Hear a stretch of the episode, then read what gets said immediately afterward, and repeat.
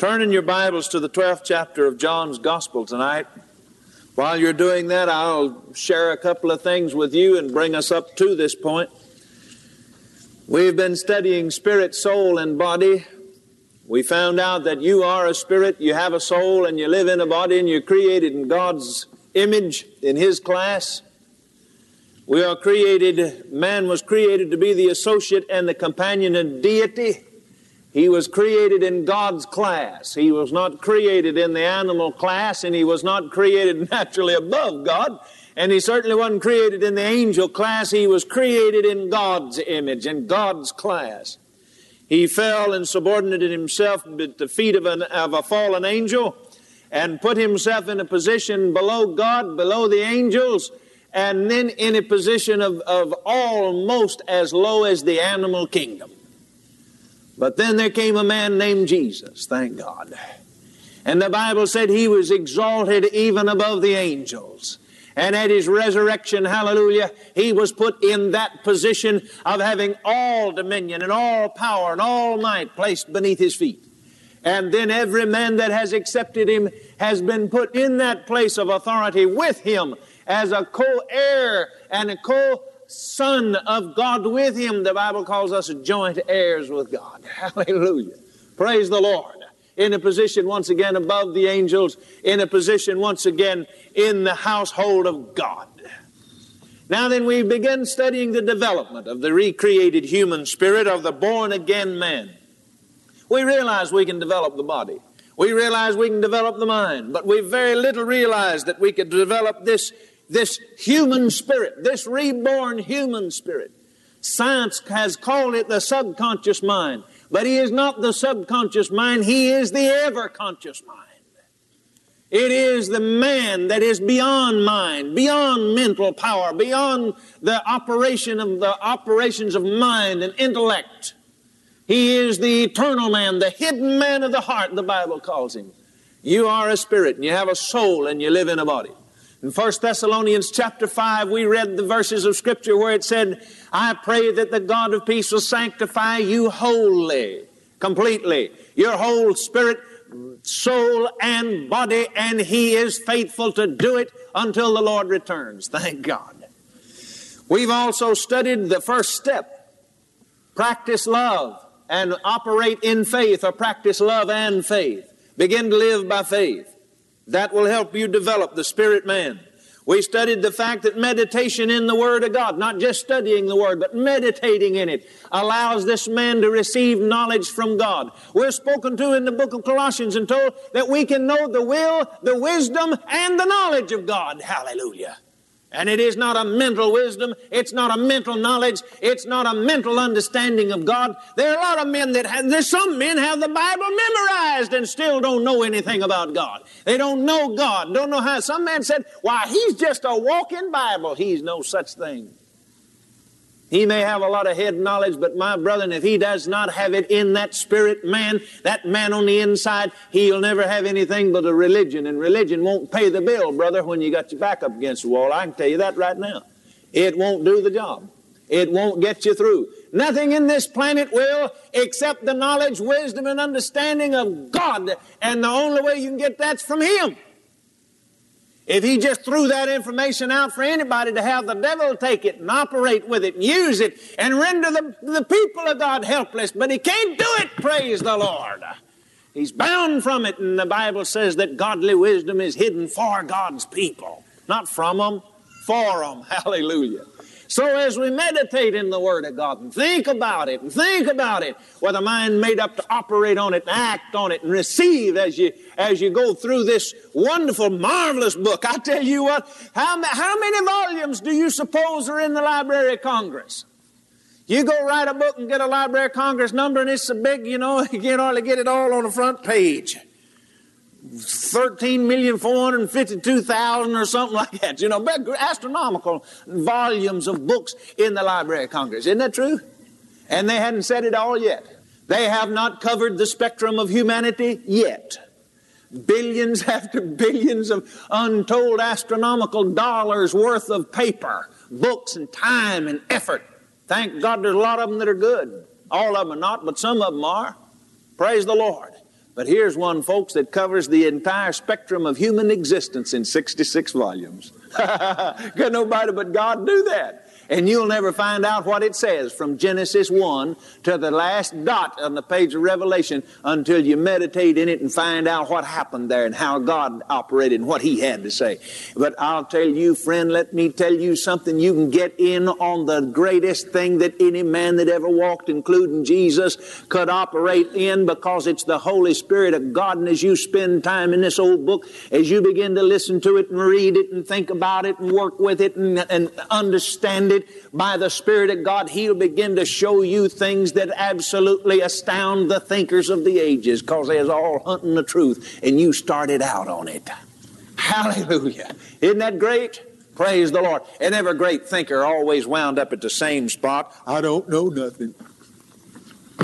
And one of mine read after did. I finally got tired of it. You know, you wade through all that ridiculous mess. It's the truth. It's absolutely the truth. You can start in on, you know, uh, all this whole bunch and just starting right down the line. Somebody like Aristotle and, and all of those Greek cats, you know, and, and all that, and their homes weren't broken up, and some of them so squarely couldn't anybody live with them. Well, now you know he couldn't know much. And he starts in out here, I think this. And we have this theory that shows us this. And we're this and we're that. Of course, we're modern you know. And we come on down the line here, and out here at the end, one great psychiatrist to be the considered to be the Aristotle of the 20th century, one of the great thinkers, wrote in his final hour on a piece of paper, I have come to the conclusion that nobody knows and can't anybody find out and that I have failed and that there is no such thing as knowledge and wrote a bunch of bunk like that and dropped his head over and died.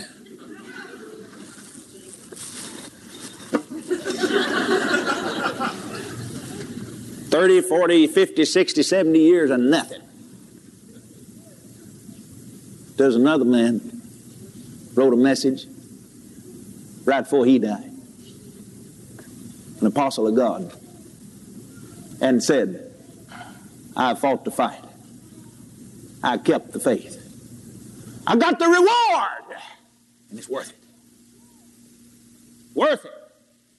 His name was Saul of Tarsus till God got a hold of him, changed his name to Paul. Preached the gospel on two continents. More than that.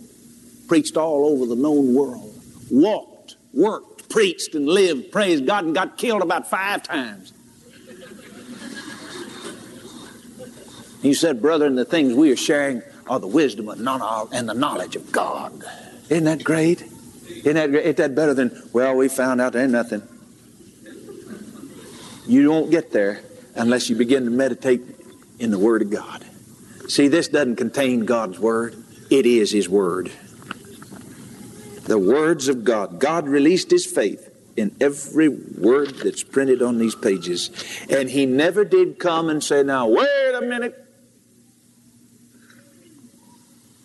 I'm changing things.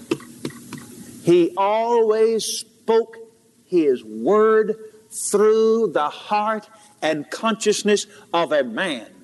And what he said in that man's heart made that man free. And that man went free and wrote it down in the book, praise God. It set somebody free. Every word that he ever wrote set somebody free. Not some freak someplace that's beyond humanity, but God made every man free, including Jesus. And he said, You'll know the truth, and the truth will make you free. Praise God. Oh, listen, I tell you, I'm excited about this business. We talk about then the third step practice the word, put it into motion. What you get out of the Word of God, operate on it and expect God to do just the way He ever did. I began to find out, you know, I ought to act like Jesus. Somebody said, You can't act like Jesus. I can try.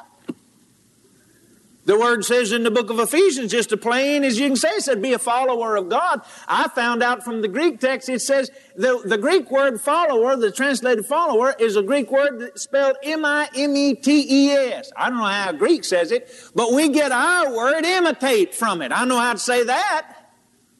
Uh, that we get our word mimic from it. I know what that means. It says imitate God. As little children, imitate their parents. That's what it says. Imitate God. Well, if you've seen Jesus, He said you've seen God. You've seen the Father. Go act like Him.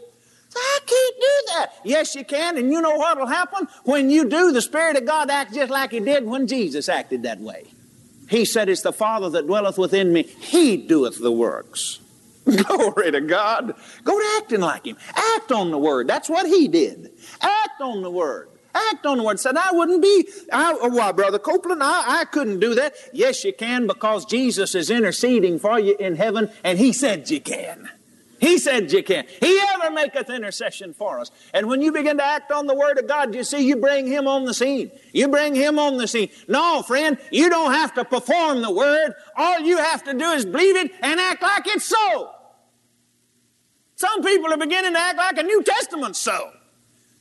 Some people are beginning to act like, you know, Jesus changing the water to wine will work. Oh, they need it all. Praise the Lord. Isn't that true? You see, all they did just gathered up over and act like this thing's true, and the Holy Ghost act like just like He acted when they gathered up before. Same Holy Ghost. He was at both places. It works. It works. It works. I've been preaching this for 10 years, and some people look at me so funny, but I don't care. It works anyway. Just go on and do it. Praise the Lord. It works. I, I had it working for me when I was in college. And you know, it was the strangest thing. They didn't figure I ought to be able to do that. I hadn't graduated yet. that's the truth. Now, listen, you think I'm kidding, but that's the truth. They didn't figure I ought to be able to do it. You ought not be getting your prayers answered. I mean, you hadn't got any degree. And you know what some of them want me to do? Want me to go back in the army. Back in the army. Here I was, 30 years old, the wife and two children. back in college, and some of my Holy Spirit filled professors, I almost said possessors. That's about what it almost was. Said this to me, said, Don't take religion. Said, Take something else so you be well rounded. I said, I'm round as I won't get. I done been out there once. I've already been there. I don't care about getting rounder and going back and doing it again. I failed. They said, well, yeah, but see, if, if you go on and get your degree, and that way you could be an army chaplain. You could go in the army, and you never have to worry about nothing to eat. No, just get shot. I don't go to army. I knew what I was called to do. I said, man, don't tell me that. I'm not going over there. Well, what are you going to do? I'm going to believe God. Oh, well, you know.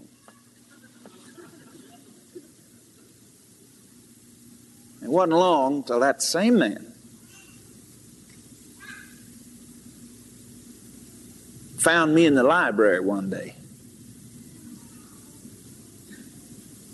He's a PhD. Found me in the library crying. Said, My God, man, pray. I need help. Now, there's no difference between he and I. He's a man, an honest man, called of God and filled with the Spirit of God, intelligent, hard-working man, spent many long hours of hard work and study getting to that point where he was. But the only difference between he and I, I began to decide to stand on that New Testament and act like it was so. And he never had yet. He was still working with other books. That's the only difference. I prayed and God healed him. Now see, he could have prayed just the same. Amen. As we begin to practice the Word, acting on the Word, living the Word. Whatever it says, I'm going to do it, praise God. When it says, by His stripes ye were healed, it's talking to me.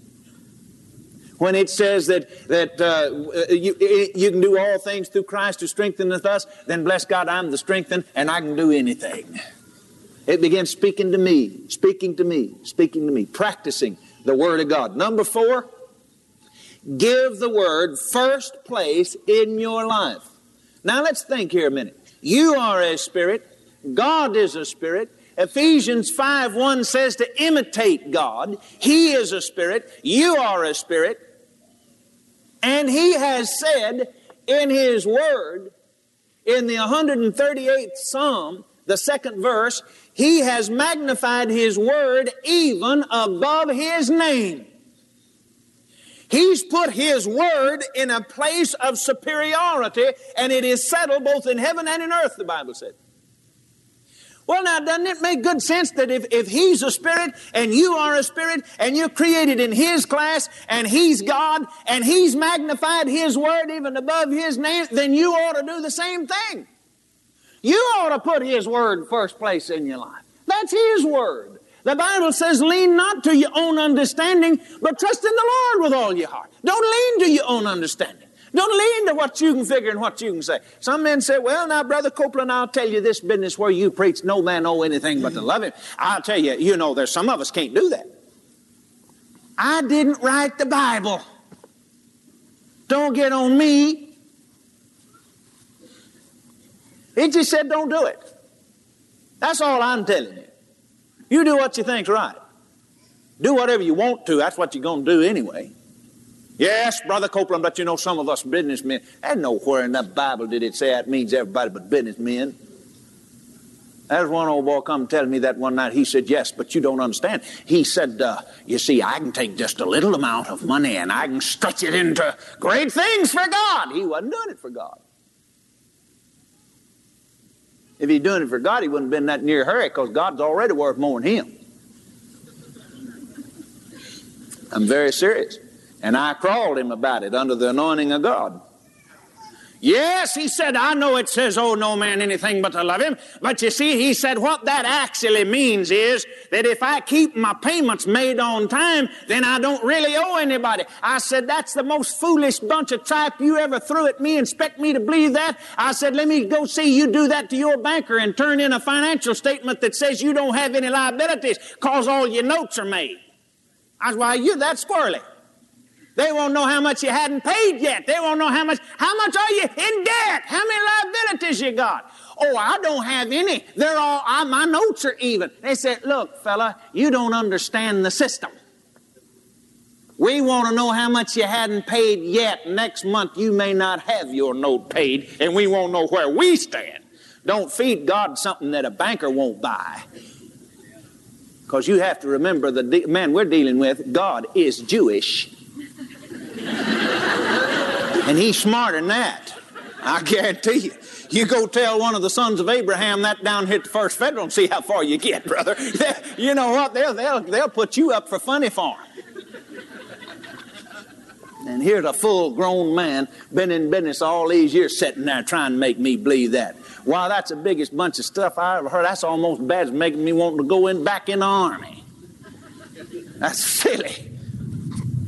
God knows it, and you know it, and I know it. See, he's just trying to con God. He's trying to put himself on, go and do what. He said, I don't know how to operate that way. I said, why didn't you say that an hour ago? Why didn't you say that an hour ago? God, God recognizes that. See, God's not a dummy. He knows you don't know how. That's the reason He had the Spirit of God write that book where you find out how. See, you've been studying for 30 years the wrong system. You've been studying the world system. And frankly, it'll work for a while, but brother, when that system gets in trouble, you're in trouble right along with it. And he's one of them. He was struggling and trying, trying to make it on some areas and was bombed. And he said to me, he said, I don't understand how come God got me in this situation. It wasn't God that did it. He's fighting the wrong system. Didn't know anything about that other system, see?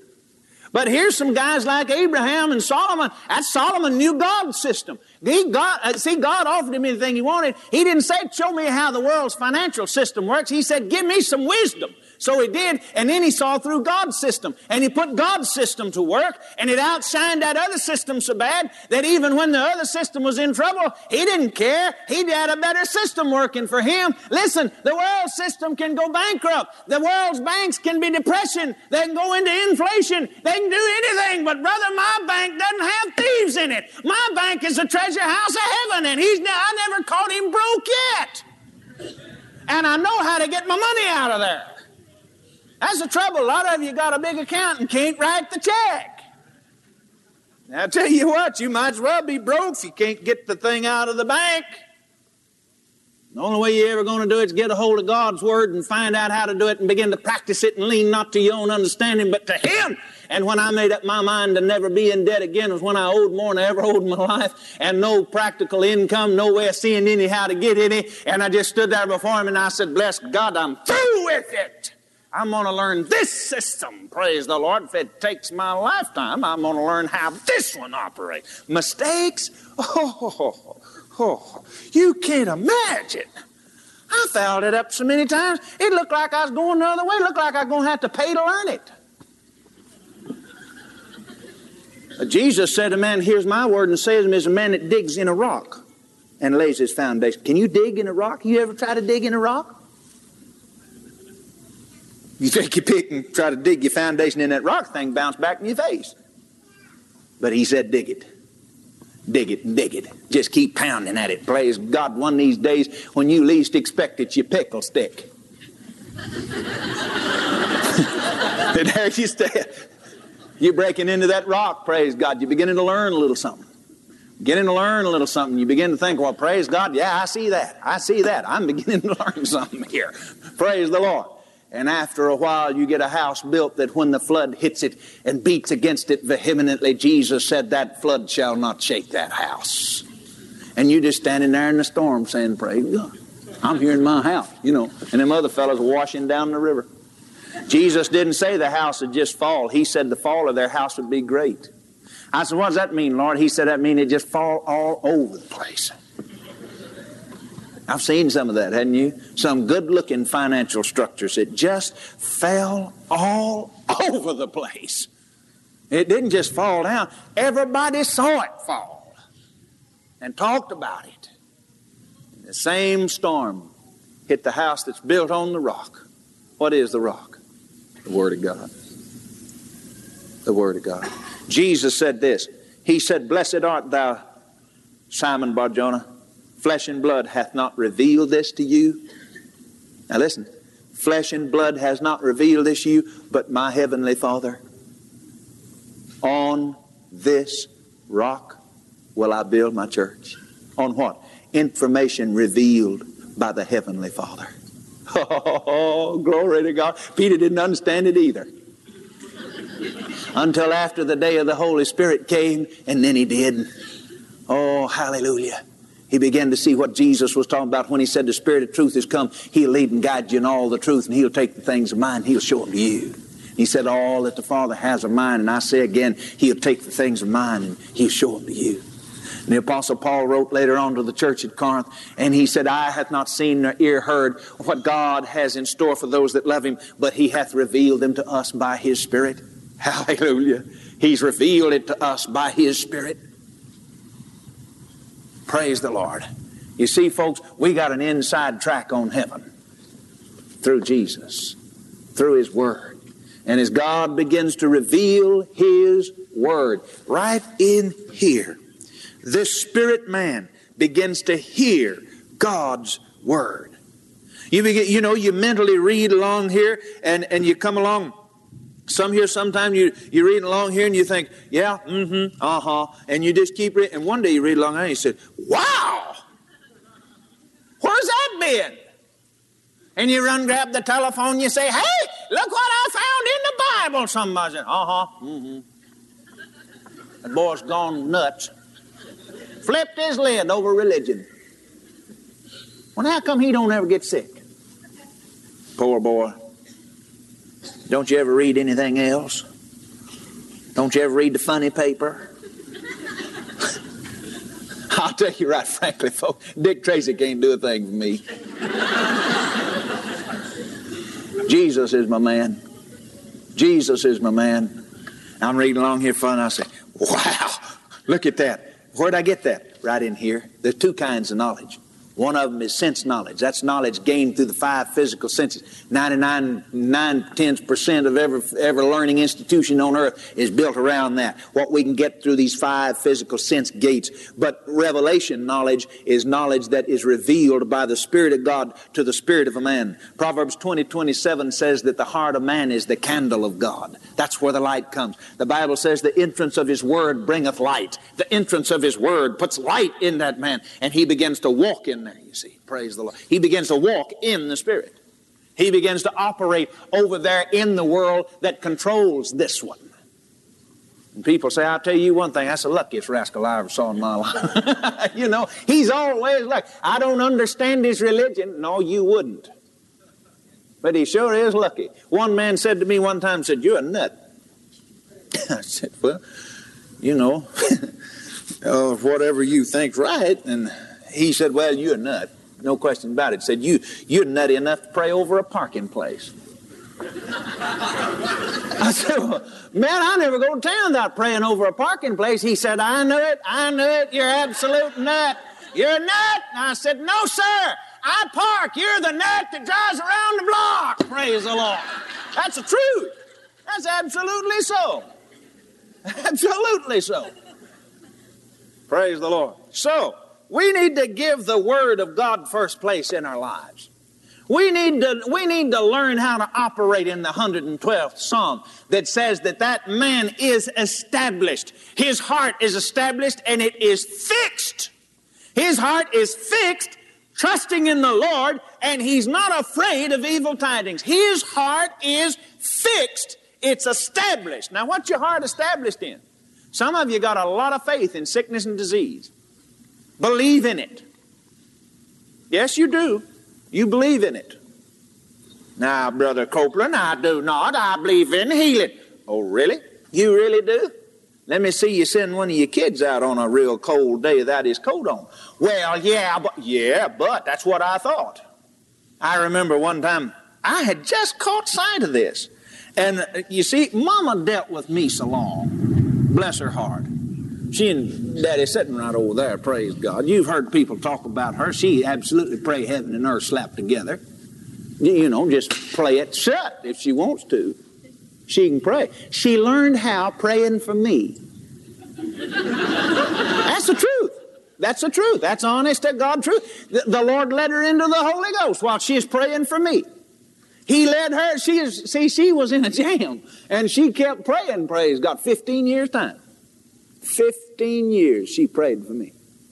And after I got saved, you know, about three months later, my wife and I got saved and filled with the Holy Ghost. She said down there one day, she said, This has been absolutely the driest three months I ever had in my life spiritually. She said, I ain't got nothing to pray about. That's the truth. She actually said that. Well, the fifth step is to instantly obey the voice of your own spirit. Instantly obey the voice of your own consciousness. The voice of your conscience, you see, that inward witness, that small voice on the inside, that's you. That's your spirit man. That's you. That's you. And you need to learn to instantly obey that voice. Don't violate it. Don't violate it. Even when your mind and all other things around you tell you, do something else, go do that over there. You know, everybody, all the people, your own head, all your judgment, everything tells you, but right down in here, they keep something saying, don't do that. Don't do that. That'll get you into trouble. Don't do it. And you go on do it anyway. I can promise you trouble. We need to learn to instantly obey the voice of the hidden man of the heart. The hidden man of the heart. Ask God. He'll reveal it to you. He said in His Word, My sheep know my voice. That's the voice of God.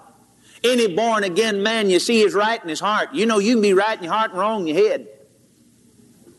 I said, you can be right in your heart and wrong in your head. Most of us have been at one time or another. Praise the Lord. But thank God by getting in the Word and doing these other four stations and begin to instantly obey the voice of that inward man, then you can be put in a place where absolutely God can speak to your heart and, and expect you to move accordingly. Amen. Praise the Lord. Praise God. Thank you, Jesus. Praise the name of the Lord God. Praise you, Jesus. Thank you, Father. Now then, let's talk a moment about the difference between the voice of the Holy Spirit and the voice of your spirit. How does this voice come? How does it operate? Does it operate with the ears on the physical head or does it function and operate someplace else? It operates and it functions inside here, in the heart. It doesn't function in these ears on the head. Now, you see, God has blessed us with His Word written on paper so we can hear His voice with the ears on our head. That's what this is for, for our eyes and our ears. We can handle this and see it and feel it. This is God's voice in the natural world. And Jesus is preaching when he said, He that hath ears to hear, let him hear. They began, they, they all had ears on their head, didn't they? Unless there's something wrong with them. You know, most of them did anyway. All right, now we're at the, at the book of John. Let's turn over there now. I want to read the thing I told you to open up to tonight. The 12th chapter of John. And let's read along here, starting with about verse um, 20. Or let's just read the 28th verse. It says what we want to say. Father, glorify thy name. Jesus is talking to God, see. Then came there a voice from heaven saying, I have both glorified it and will glorify it again. The people, therefore, that stood by and heard it said that it thundered. The people thought it thundered. Now, some of you have been saying, Oh, I wish God would talk to me. I wish I could hear his voice. How many times you reckon he did and you thought it thundered? Now, see, those people out there had ears. God is a spirit. Can you imagine what it takes for God to cause His voice to be heard in the earth when He is physically all that many miles away, wherever heaven is, beyond this planet, beyond the natural world, in the world of the Spirit? Now, He's done it. But you know He has to be careful when He does it. And He has to be careful about what He says because the force and the volume with which he would speak is exactly the same force and the same volume that created this planet. Now, there were times he said, This is my beloved Son. Hear him. Other times he said something like this. I'll tell you, this, this, is, this is a loaded statement. It's, it's got to be. Saul of Tarsus was riding along and Wham! On his face he went. Jesus said, Now you see, Jesus physically, he heard this with his ears. The other men there heard something. They didn't know what it was. So it was a physical sound as well as a spiritual sound. If you'd been there, you'd heard something. You probably wouldn't have heard what he said. No more than you'd have heard what he said that day. Some people said, well, an angel must have said something. But they didn't know what it said. But Jesus told them exactly what he said. He was tuned to that voice. He could hear it. See? Jesus said, Why persecutest thou me? And did you ever notice when he said that? He didn't say, Paul or Saul, why persecutest thou the church? Or why persecutest thou the Christians? He said, Why persecutest thou me? Boy, he took that personal, didn't he? He took it personal. He said, You're, you're, you're doing it to me. You've done this thing to me. Boy, when I saw that, praise God, I began to see that everything Satan was trying to throw at me, Jesus took it personal. It's personal. Amen? And everybody else around there ran off because of the noise.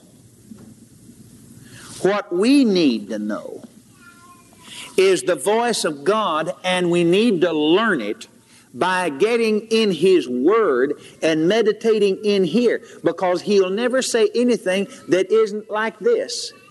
This is His Word and His will. And He's not going to say something later that's one, in His Word one way and His will another. You can't do that. One or the other of them be a lie.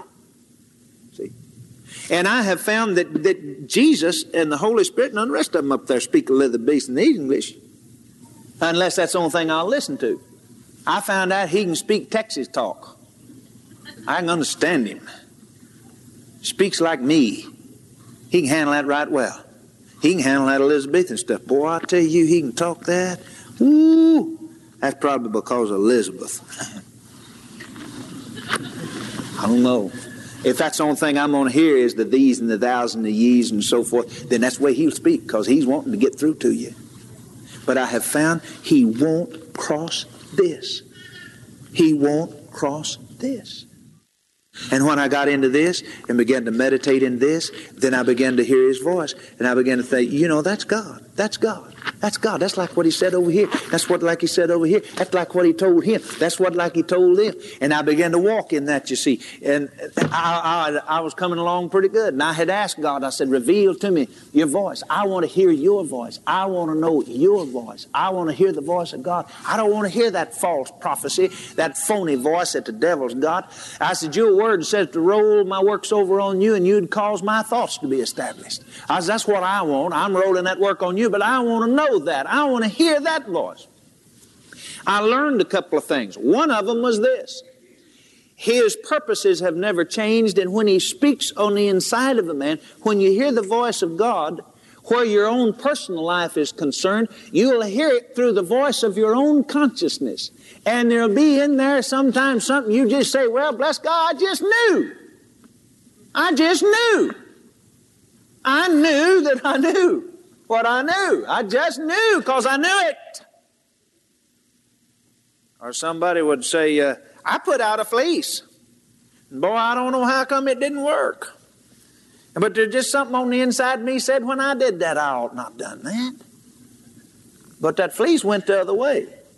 Well, you see, you threw something out in the natural world to be led by, and you invited Satan to have equal run with God.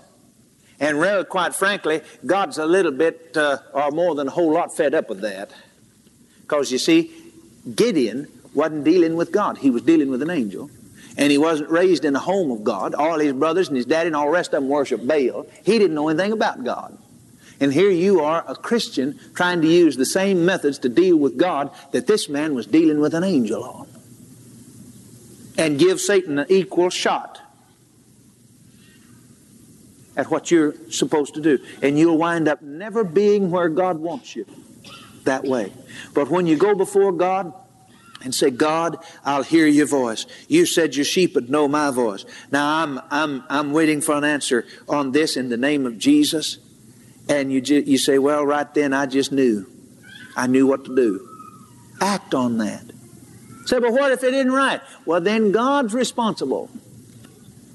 Give him credit for no more about it than you do. And if you went the wrong way, praise God, he's bigger than that. He can get you back.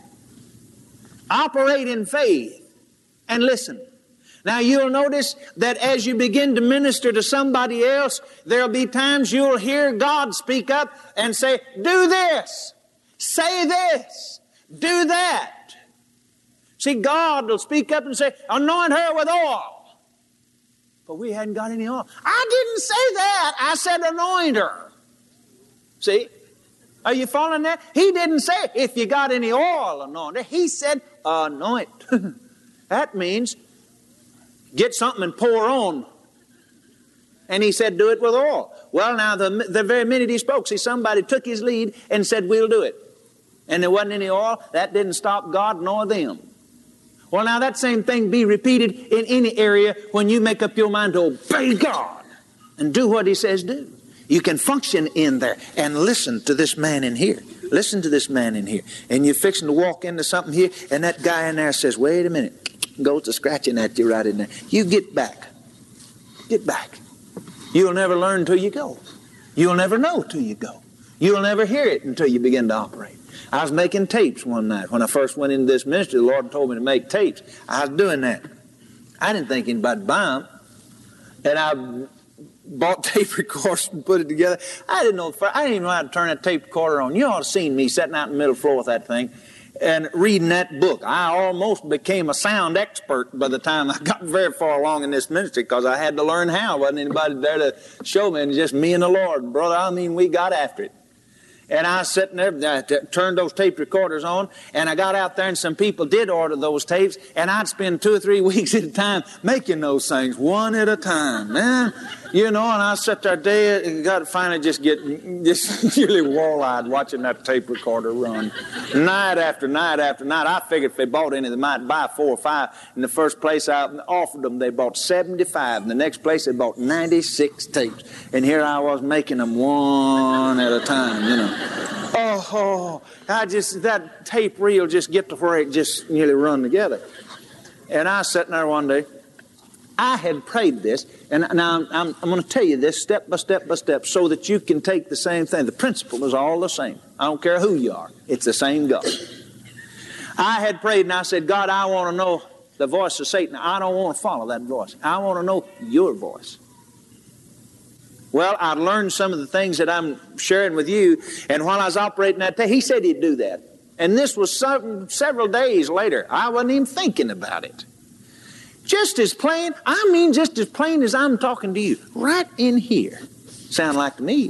Found out later it wasn't, but that's what it sounded like to me it was. Right in there. Said, you got that tape on there backwards and you're erasing what you put on there a while ago. I thought, you can't be serious. Oh, I reached up and stopped that thing and run it back a little bit and play. I didn't, I didn't do that. And I thought, well, wonder what's the matter with me. And I, I went, got it all straightened up again, got turned it on. Was sitting there, and I was sitting there praying a little bit. And Rebecca said, uh, "You got that thing on there wrong. Now you got it on on backwards." This was about 15, 20 minutes later. Said, "You got that thing on there backwards." I said, "Do you really suppose I?" And I reached up there and stopped. Wasn't anything wrong with it that time. And I stopped right where I was. I said, "Father, what's the matter with me?" I said, I'm hearing you just as plain, telling me that.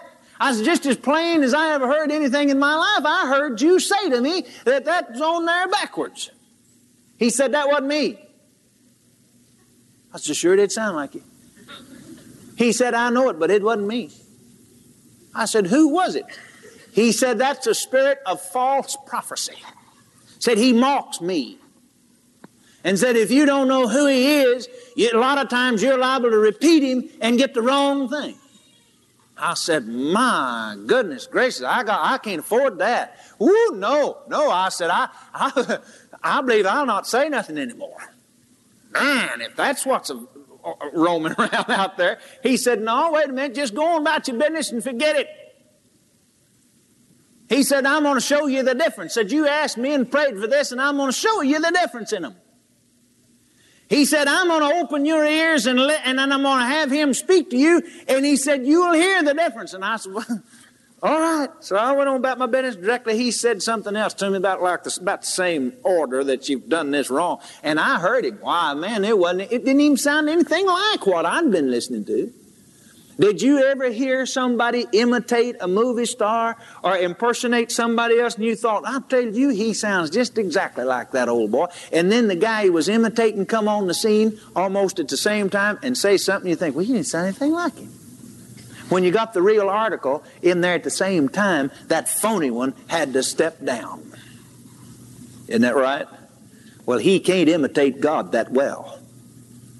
And when you've ever heard the real one, you'll never listen to him again.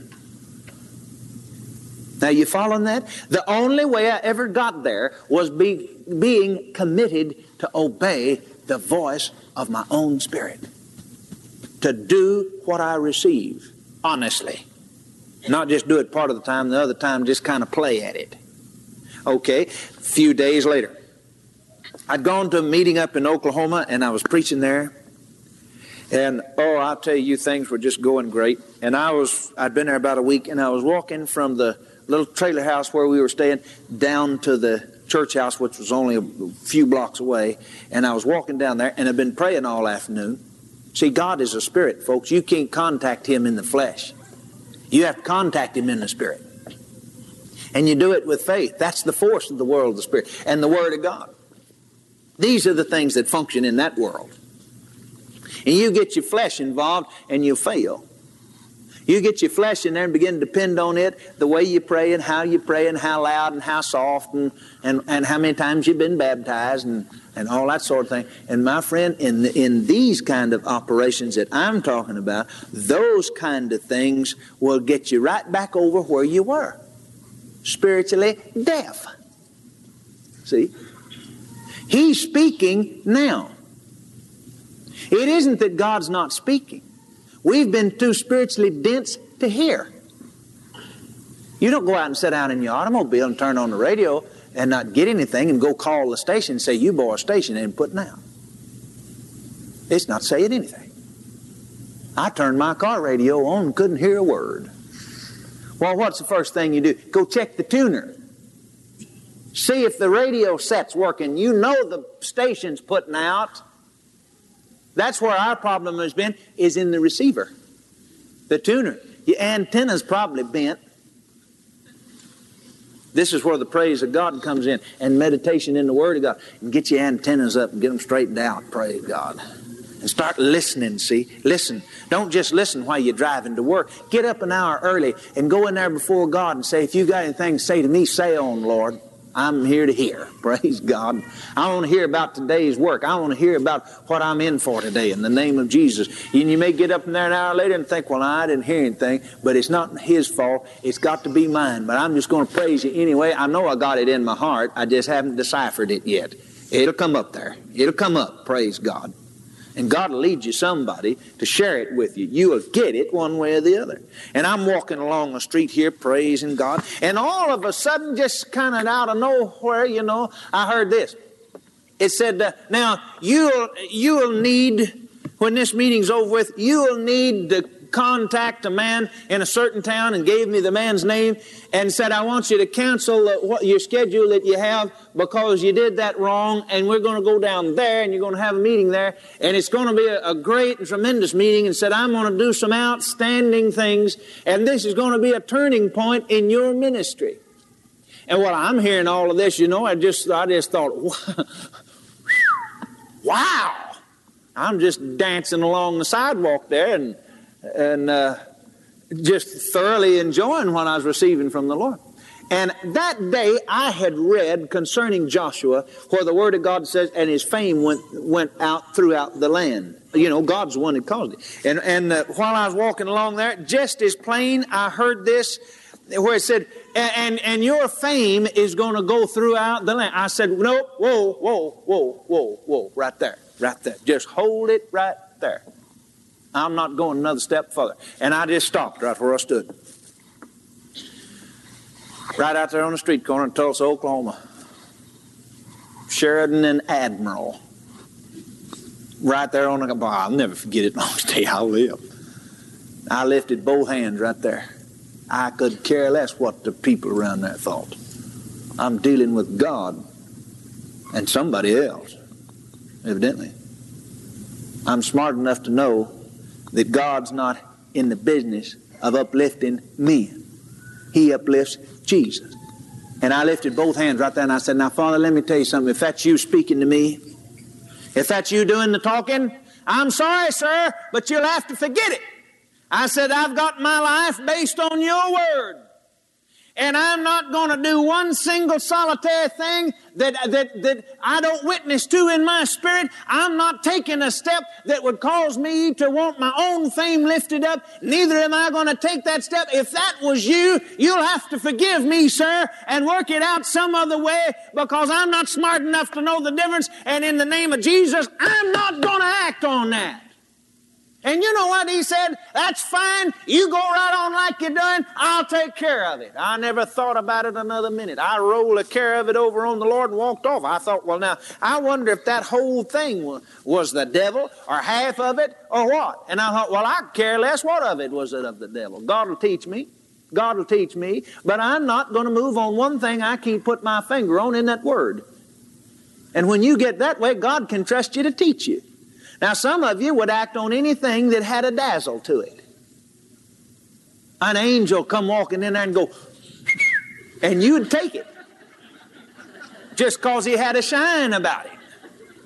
Well, the Bible says that the devil's transformed into an angel of light. And even an angel of God come preaching any other gospel except for this one, let him be accursed. See? See, now, the reason is a lot of you haven't been hearing anything is because you wouldn't know the voice of God if you did hear it. You won't act on it if you do hear it unless you hear it in some physical way. And then anything that is physical manifestation, you take it. Why, you throw your Bible down say, I don't need that. Bless God, I see angels. And you have all kinds of doctrines running up and down the road today just because of that. You know, baptized head first or something. Some other dumb something just as stupid.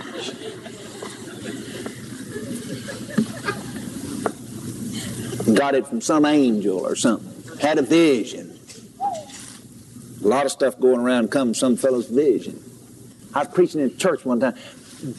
God poured out His power. I'll tell you, there was so much going on around there, it, it, just like it has been here. You couldn't even stay up with it. And the fellow came in there less than six weeks later and preached just the opposite and said, It ain't God's will to heal you. I had a vision. An angel told me it wasn't God's will to heal me, and then for me to go around and tell everybody that. And they all got sicker than they was before I got there. Well, I mean, after all, that Brother Copeland preaching couldn't have been so, because, I mean, after all, this fellow had a vision. Well, now, which one are we going to believe, the Bible or a vision? You got a vision operates there in your living room all the time. Go believe that one. That's a vision. You can get all kinds of stuff, but you're not basing your faith on it, don't think. You better not. Can you see what I'm saying to you? These things have to be said. They have to be done. God's not trying to rob us. God's not trying to, to put a bondage around us. He's trying to set us free. He's trying to put us in a position where we can see something. He's trying to put us in a position where we can operate on His level, along with Him, and not be fooled. When you get in an area like that, uh, uh, even a, a, some sort of angel, anything else, walk up to you and throw, throwing you some line of stuff that's not in the Word of God and tell you, I can get out of here. I don't have to believe you. I, Jesus is Lord, and I don't have to believe that stuff. The Bible says, try every spirit. Try him. Put it on him. Most of them, all they'd have to do is just, you know, and you'd think, that's got to be God. That's just got to be God. No, it didn't. You following what I'm saying to you? I can almost hear some of his head running. I wished I could just pop it open and stuff it all in there because I know what it'll do. But you get in an area like this, you're going to have to take it with your heart. You're going to have to take it one step at a time. Right then, I didn't know. I found out later that that was God up to that point, and Satan got in there and threw a little bit in there to throw me off. And if I'd have followed it, I'd have gone down there believing for fame instead of the Word of God, and I'd have got me in some kind of trouble. He'd have put me out of business in a hurry. You've seen, you've seen it happen, haven't you? I found out later. I went right on like I was going. I didn't change one thing. Not one assignment, not one single schedule, not one thing. I didn't even say anything to anybody about it, just went on down the road and I said, I know you're going to take care of things. And do you know, the man in Shreveport called me. God went around that thing and I and, and just waited a few days till I got my obligations out of the way and he went around the way and we still came out just exactly where God wanted it to come out. And in the meantime, I learned more about the voice of the Lord. I began to learn more about hearing His voice. I began to learn more about the way He operated. And now, as we operate, I'm still learning. Thank God I am still learning. And in these areas like this, I hear the voice of God Himself. I hear it just as plain as I'm talking to you. I hear it just as plain. If you get yourself over in the line here where you're dealing in physical things all the time, then be disciplined enough to where you don't just stand up and just say, well, this is what God's saying.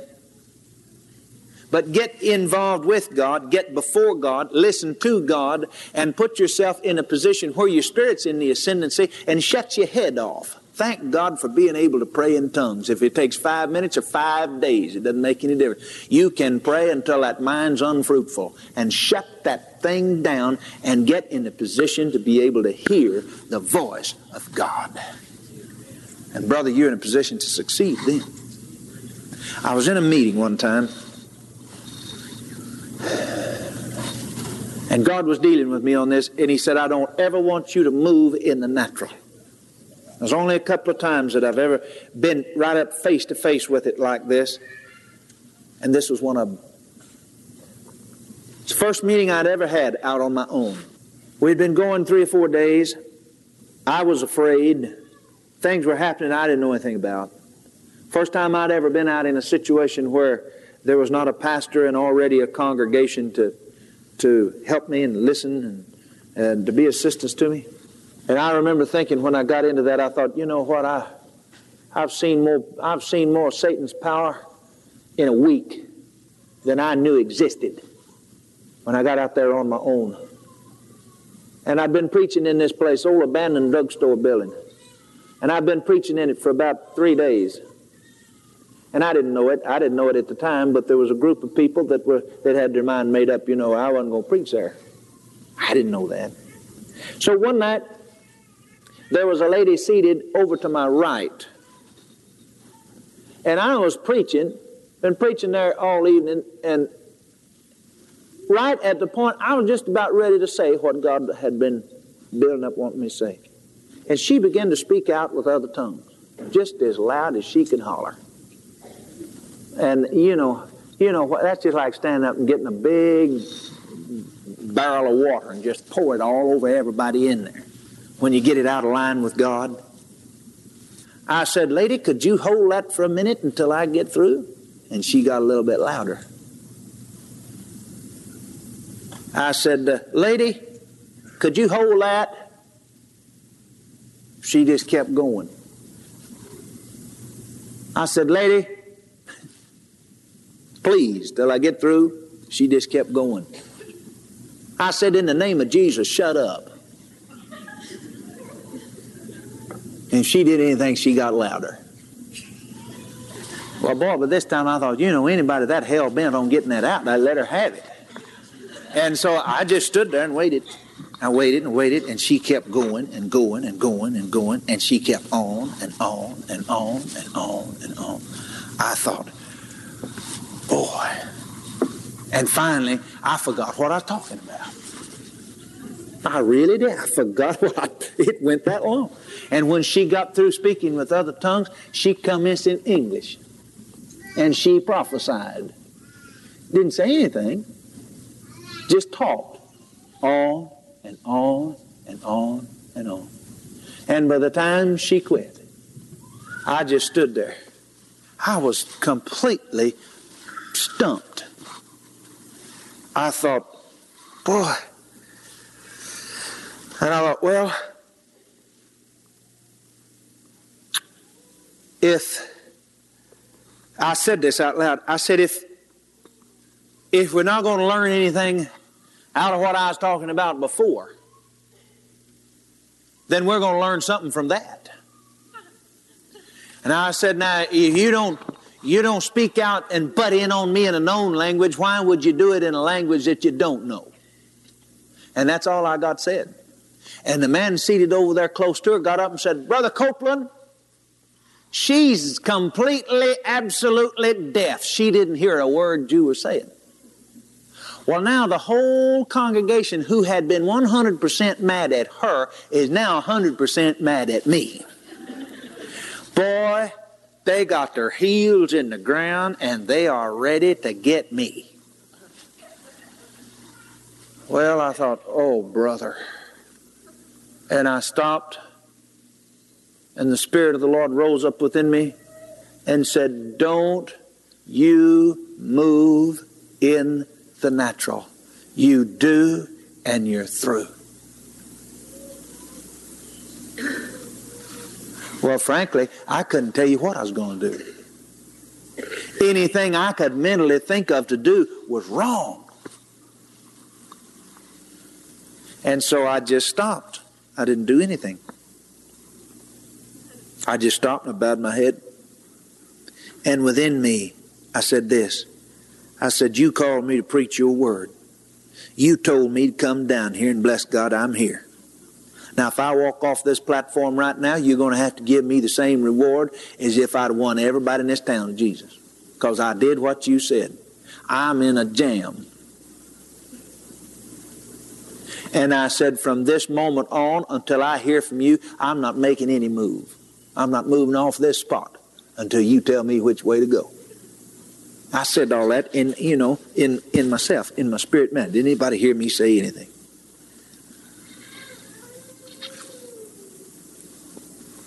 The Lord said this in me Call her to the platform and I'll open her ears. I wouldn't have thought of that in 32 years. but you see, that's moving in the spirit. That is a spiritual retaliation. I wanted to do something in the natural, and there wasn't anything left. Are you following me? But he knew. He knew. He knew. And I looked up and I said, Bring her here to me. Then nobody knew what to do except what I said. I laid my hands on her and God healed that woman. Well, we had us a meeting in that town. The building filled up. We preached the Word of God and had a meeting. Had a glorious time in the Lord. Had a great time. Never did have any more trouble. Never have had any more trouble up until now, praise God.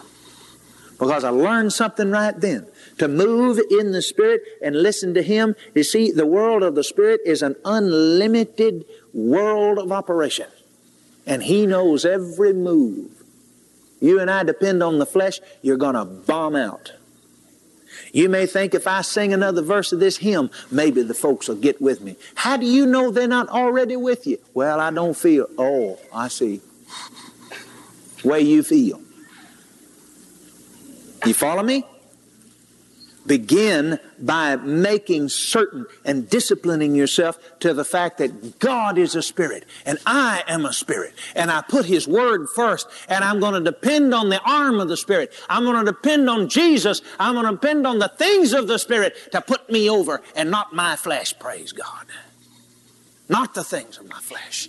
And I've had it function time and time in another meeting in another place. I've told you already some of the things about it. We just didn't seem like we could have any meeting. So we just took the meeting went down to the, the ghetto of that town and did what the word said. I found a place in the Bible where it says when you have a feast, don't invite your friends and your neighbors, but invite the lame, the halt, and the blind. And so we went hunting them to invite them. We just acted on that, you see. And I want you to know God absolutely showed out. We had the outdoingest thing you ever saw in your life. Didn't anybody ever come to that meeting? But we won all kinds of people to Jesus. And one fella came up to me who had been an, absolute hoodlum. Came up to me later and said, You don't remember me, do you? And I said, No, actually, I don't. He said, I came up there to you that day in Lubbock, Texas, and he said, uh, I just want you to know I accepted the Lord Jesus Christ. He baptized me in His Holy Ghost, and he said, I'm preaching the gospel today. You follow what I'm saying to you? No, you don't know it all. You don't know near all of it. Never will. Neither I. Never will. Until the time comes we get through with all this down here.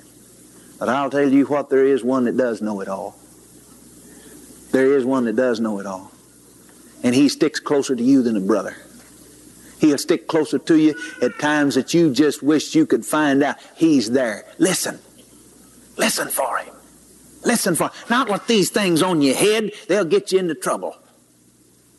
Listen with your heart. Listen with the spirit man on the inside. Listen to him. Listen to him. He'll tell you what to do. He'll tell you what to what to say. Jesus said, Don't worry about it when you get hauled up in front of magistrates and kings. Your father will speak through you. Open your mouth. Open your mouth. Let him talk. Praise the Lord. He probably say something that you wonder later if you ought to set it or not. That's all right. He'll get you out of your jam. He'll get you there. Amen. Are you following me? Say amen if you are. Amen. I just want to know if you're still there. Folks, this is getting over in the area that people have wondered about for centuries. This gets over into the area where the great minds have tried to deal and couldn't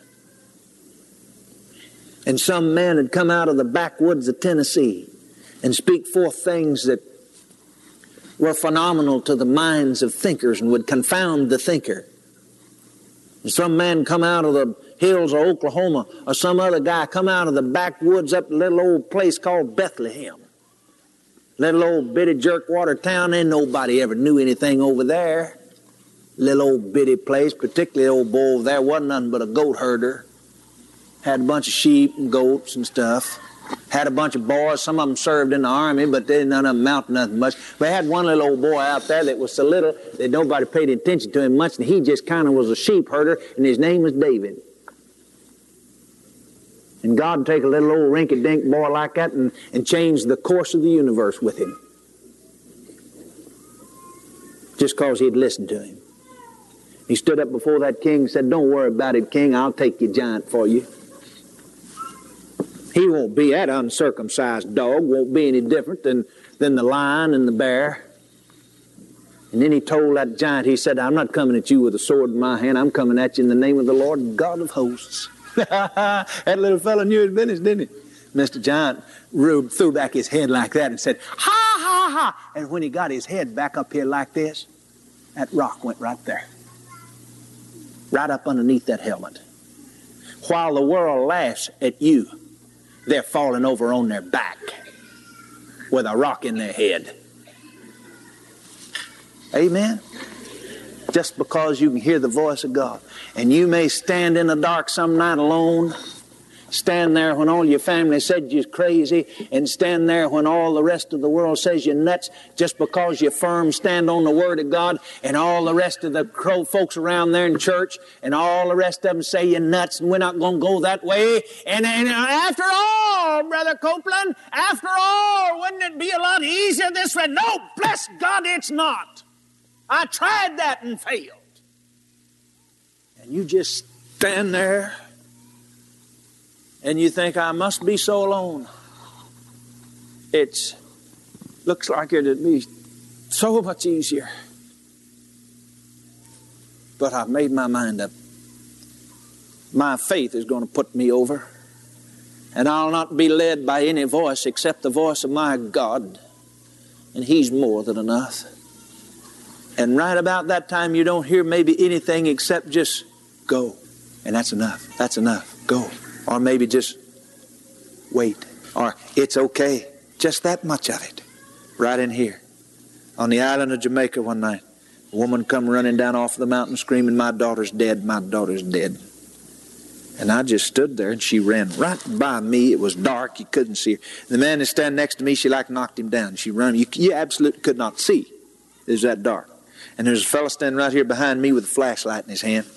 And I, it, you know what? You know how something like that happened. Just all happened in a matter of seconds like that. And I'm standing around here, kind of looking, and that house was up on top of a, side, up on the side of the hill, and it was about 25, 30 steps at least, maybe more than that, up that hill to the house, and it was 150, 200 steps away, and up.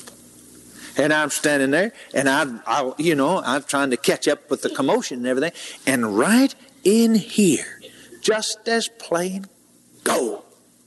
That's all I heard. Go. Before I thought, I turned and grabbed that flashlight, yanked it out of that guy's hand, and I don't ever remember getting to that hill. I do remember hitting it about halfway in the middle. I have no idea how I got up that hill. I could care less. I got inside there. The girl was laying there dead, had been dead for a long time. She didn't come to church that night. She was the pastor's granddaughter. And to make a long story short, within the next 20 minutes, God raised her from the dead and used me to minister life to her. Well, now you see, if there had been a time that I did not know how to listen to God, I didn't know how, I had never ever entered in and began to listen to God, He could have said, Go so loud it busted that mountain. I knew it would hurt Him. And if I had heard Him and got up there, I wouldn't know what to do next. Run an ad in the paper. That's about all I know to do. Sing 96. Let's all gather together and sing a doxology. I stood there and looked at that girl. I didn't know what to do, but these words came to me just as plain. Minister life to her. So I just did what I was told. I walked in my mama's aunt's deathbed room where they had called my mama on the telephone and said, if you're going to see your, your aunt before she dies, you better get here now. Well, back in that, that, that area days, I started to tell you about while ago, she, uh, Mama was just beginning to learn, and I had seen some of these things. I'd grasp them. Man, I didn't know. I, I, I didn't know just exactly about much how to use much of it, but I had seen into it, and I saw where there was a world of victory, where a man could stand on the Word of God even when he couldn't see anything else, and God had caused it to come to pass. And I wasn't about to tell it with my mouth what I was doing because I really didn't know. I really couldn't tell you what I was doing. I was just acting on the Word of God and some things that I had seen and learned. Now, my mom was a long-time Christian and a strong believer. And you don't go around, you know, telling you, your folks to change the way they've been doing anyhow.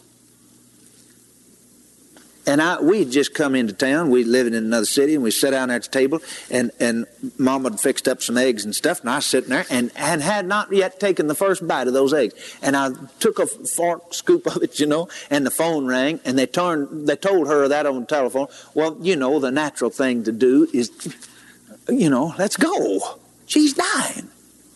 Laying up in that hospital dying. Well, now on the inside of me, I did the same way. But I've learned to discipline myself and wait and let's see what God's got to say here before we go running off, jump off, you know, into something here. It don't take long because you don't have to go wake him up or find him out at the creek bank somewhere. He's already there. And uh, I knew it when she's on the telephone. I knew something was wrong. And the Lord said to me right then, I said, What, what should I do? What, what should I do in this? The Lord spoke to me and said, Arrest the spirit of death. I said, Spirit of death, in the name of Jesus, I arrest you. Now, if I'd have been dependent on my flesh or anything except what God had said, I'd have probably jumped up and run around in a circle or something, you know, shouting, throwing salt over my shoulder or something. But all he said do was arrest the spirit of death. So I did that. And I took my fork and started eating my. On the inside, I'm going. Brum, brum, brum, brum, brum, brum, brum. Mama said, My God, man, come on. We got to go. I said, No, I'm going to finish my supper first. She said, They told me Aunt Isla's a dying. If we wanted to see her before she died, I'd have to get down there. I said, Well, I'll be ready. See, if I if I fall for that, then I've got to admit the spirit of death was not arrested. Now, God said it. All I'm doing is following His lead. Now, everybody else around me thought I was nuts. I don't care. I finished my eggs. I didn't know what they taste like, but the devil don't know that. So don't you tell him, okay? And and so I I got and Mama said, "Come on now, let's go." I said, "No, I got to wash my face and and put on a clean shirt. My Lord, she said, well, do it in a hurry. I went back there and got my shirt and put it on. She thought I'd lost my mind. All the way down there, I said, He that's within me is greater than he that's in the world. He that is within, me, that's 1 John 4 4. He that's within me is greater than him trying to kill my aunt. And he that's within me is greater than he that's in that hospital. He that's within me is the great one. He's in there. He's in there. Thank God. And I've done what He said. I'm operating in His Word. I've done what He said. And everything He says to me, I'll do it. I walked in that room and uh, her daughter was on the telephone. I said, Lois, put that telephone down now. And she put that phone down as you, you thought somebody knocked it out of her hand. And there was another crowd standing around over here talking, carrying on. I said, He that's within me is greater than, than he that's involved over there. They'd brought that poor old soul in there, you see, and just brought her in there to die. And they'd done all they could do. Wasn't any use fooling with her anymore. Brought her in there to die. And uh, I, I walked up there, and I'm still listening. See, I got my Bible in my hand, and I'm still standing there listening. And just as plain as I'm talking to you, right in here, right in here, I heard it in words. Read the 23rd Psalm to her. Well, now my head said, Well, what are those people over there going to think? You stand over there reading that dead woman. I said, No, I'm going by this one. I don't care what my head said. Said, Well, what are they going to think about you? I said, Well, bless God, they don't even know me. I don't care what they think. They've been thinking it anyhow. I turned over there to the 23rd Psalm and I read it to her. I said, Ain't I? I said, The Lord's instructed me to read to you the 23rd Psalm, and I'm going to do it. And I just started reading. And everybody in there looked, you know, poor thing. Mama knew what I was doing, but she, she hadn't followed the steps I was doing until I think by the time we got over there, she, she saw, you know, the way I was operating. Boy, she just folded in there with me. And then the Lord said, Read the last half of the 33rd Psalm. So I did that. And it didn't make good sense to me, but I know he knows his business. See, he knew what her heart needed to hear. And that spirit man in her life is that body that's having trouble. And then when I got through that, he said, "Speak." Uh, said, "Read the first half of the thirty-fourth Psalm." I read that to her, and I got through. I just stood there. He said, "Now speak words of life to her." I said, "Ain't I in the name of Jesus of Nazareth? I speak words of life to you." She's still laying there. Just as still. I, I don't know, but what maybe she she had her body had already begun to die because you there was no pulse that you couldn't detect any pulse. And just as plain, the Lord. Now, see, I could have gone off and prayed a bunch of stuff I'd heard of before, but there's no use in that mess. The Lord said, Tell her to open her eyes and to praise me. Now, she's good, dear Baptist. Born again woman, spent years in the Southern Baptist Church, and I expect she had never praised God three times in her life. Didn't know how, never heard of that. She laying there on her back. And I was standing there. I said, Ain't I open your eyes and praise God? And her eyes looked like his own springs. Boom. And she said, Praise his holy name. And looked over at me. She said, Kenneth, where'd you come from?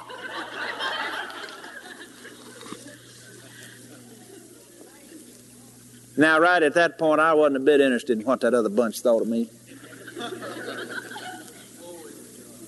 Mama said, That thing right there is what's the matter with her. There, there's a, something filled up in her chest there, choking her heart off. And, and she's not in condition where they can operate on. So that's what's the matter with her. I reached my hand over there and I said, In the name of Jesus. And that thing just went boop, like that one gone. How long she live, Mama? Three, four years, I guess, wasn't it? Five. Wasn't thing wrong with her when she died. Just went on home to be with Jesus. It wasn't time for her to go. Wasn't it's time for her to go. When she did go, the Lord spoke to my mama. Mother driving down the road and said, Go over there. And she went and got her some flowers and went over there to see her. She said, Come on, sister, I'm going in here in, the, in my room. And went in the bedroom in there and sat down. And, and uh, they talked there for a little while about Jesus and a few things. And I don't know the details too. If you don't know the details, you'll have to ask Mama. I wasn't there, but she was. And in a few minutes, well, she, she told her, she said, Yeah, I've been seeing him for several days here. Wasn't anything wrong with her physically. She just sat down there in her chair, just kind of leaned back in her chair while Mama was there praying with her. Mother started praying in the Spirit. And, and uh, so she just kind of leaned back and she prayed there in tongues for a minute or two and just went on home. Now, isn't that a better way? Isn't that a better testimony? Isn't that a better way to go? I'll tell you what, she'd have gone the same place with the same Lord and been just as happy today as she is now if she'd have gone the first time, but there would have been no testimony to Jesus in it. And we could have gone hysterical, you know, and, and slung our, our clothes around or something and went and run down there and then had us a funeral and that'd have been all of that. But God said something. God said something. God said something. And we was able to do something about it. Praise the Lord. Amen. Praise God. Praise God. Praise the Lord. That's the five steps for the development of the recreated human spirit. And if you'll put them into operation, I'll guarantee you they'll work. Hallelujah. Praise the Lord. Let's stand on our feet and praise God for what we've learned.